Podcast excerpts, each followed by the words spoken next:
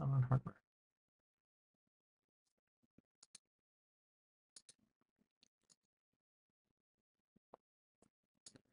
Okay, some highlights from this week's newsletter. Um, if you're into Python, every year there's the official Python developer survey. Please, please, please consider filling it out. Um, it helps them figure out what things the Python Foundation and the folks that are driving all the interesting things in Python do. Well, JetBrains, they have the like, most popular editor Yeah. IDE for Python. So um, these are, you know, if you're using Python daily and there's like stuff you want Python to focus on, this is your chance to Yeah, learn. including things that are helpful for um, you know Circuit Python, because it's all part of a core. There's Python, Yes. and then there is MicroPython, and there's CircuitPython. It is all a big family. So if there's something Python, we'll probably have it in CircuitPython at some point. Um, you can check out um, the rest of the projects.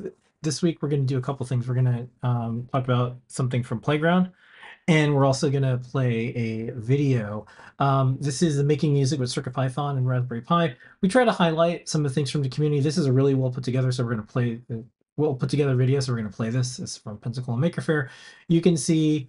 Um, It's cool. Like Todd, Ye- uh, JP. yeah, guys if you're looking to do anything with music, um, you can check out this really neat um, Pico Sandbox uh, demo and more.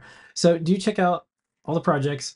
Um, you can see all the things that people are doing with Python on hardware. Yeah. Pretty much anything that you can imagine, um, it's here. Um, One thing I thought Lots was of- interesting at the, at the beginning, you know, I forgot that it was in the newsletter, is, you know, GitHub had their uh, this big announcement about how they're like, or their next generation of, of GitHub is going to be all Copilot controlled. And I thought that was interesting because um, a lot of people do use, Co- you know, Copilot, particularly when they're using CircuitPython, because one of the benefits of the way it works is we've been publishing thousands of guides and projects and tutorials and examples. And so you not only is your documentation, but there's so many examples that chances are if you Yeah. want to build something with CircuitPython, Copilot will, will be able to do a pretty good job because it already knows all of the styles that we have for yeah, Python. you can even interact with some of these AI systems. You know, ChatGPT being one. You could be like, I want to write a library in the style of Adafruit, and it used our code, and it will um, because we allowed it. And uh, well, I don't think it. Genie's yeah, it's trained on it. yeah, it's, it's too late now. Um, and so you'd be able to um, write libraries with uh, an Adafruit style as well. So do check that out. Um, but let's go over to Playground because you wanted to talk about this. this is using Android with CircuitPython. Yeah, uh, Liz just published this. Um, this is thanks to uh, PR. Can you click on the PR merge circuit Python? Because I want to get the person's name correct. Who did it? It was ADCC. Um, it did an excellent um, job. They're fixing up a bunch of our mass storage, not bugs, but just like stuff that can be improved. And one of the things that they um, updated was the like a couple bytes in like the fat format MBR now lets Android um, mount the file system and so you can have like an Android phone or tablet, plug in your Circuit Playground board, the mass storage shows up as a disk drive, and then you can open up. There's a bunch of free editors um, that Liz talks about that you can use to open a file, edit it, and save it. She gives a couple of hints. There's there's one way that works great and one way that does not work very well. But once you've got it working, you can also use um, the REPL to connect to the serial port as well. So you can basically have a portable, no computer required cool. programming system. And like, you know, um, it's funny, a lot of the things that I, the decisions that we made with CircuitPython come directly from me having the frustrating experience of having to debug PIC microcontrollers at Burning Man.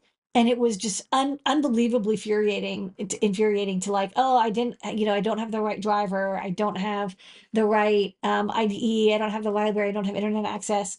So being able to edit and tweak code on the fly using any computer or now any mobile phone, uh, I'm getting close to making me 10 years ago happy, All right. 15 years ago. So check that out. Um, and the way to get to that is if you just go to learn.adafruit.com and click Playground, you'll be able to see this and so much more. Um, Playground is a place where anybody can publish guides. Um, our team uses it, community uses it, lots of great guides and more. Probably some familiar faces from the community.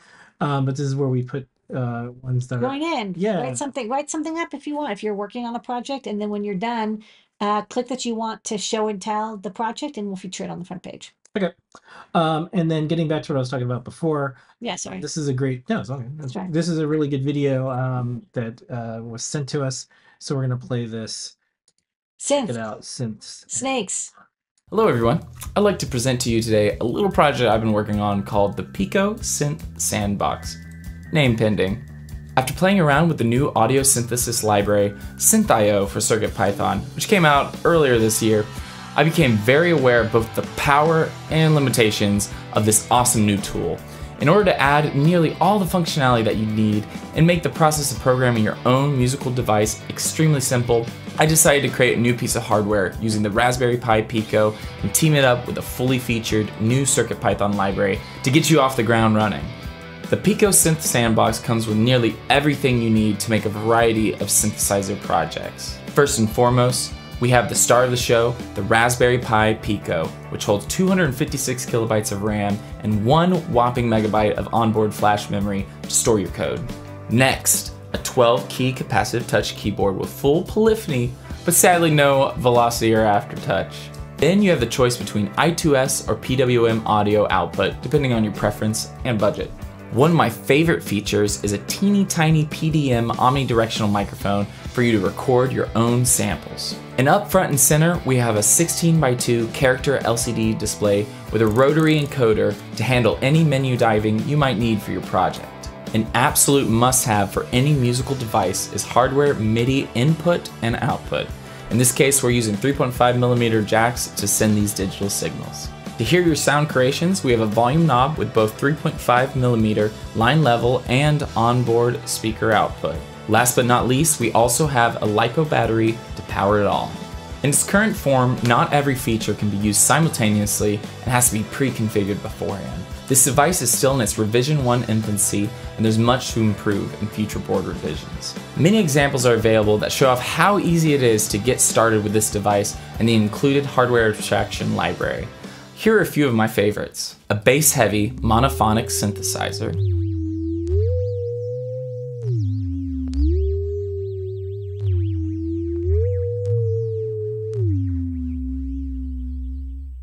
a complex filtered polyphonic synthesizer,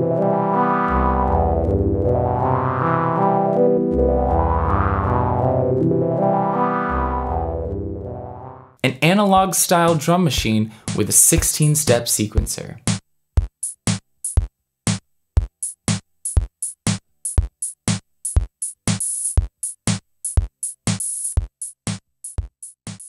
And a fun sampler using recorded audio from the included microphone.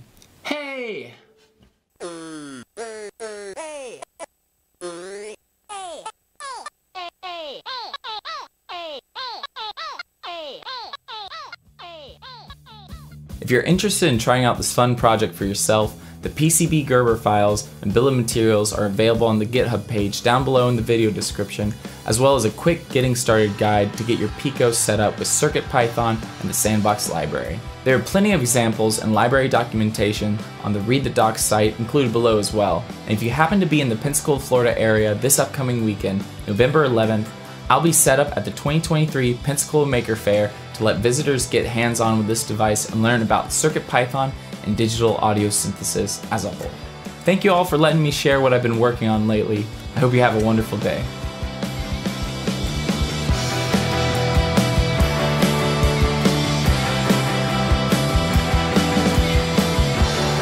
Okay, so for all of your Python hardware needs, you can sign up on Adafruit Daily, delivered each week. Spam free. We hate spam even more than you do. It's a completely separate website. that has nothing to do with your shopping account because we want to make sure that you knew that we just don't send you newsletters. So adafruitdaily.com setup is for Python on hardware.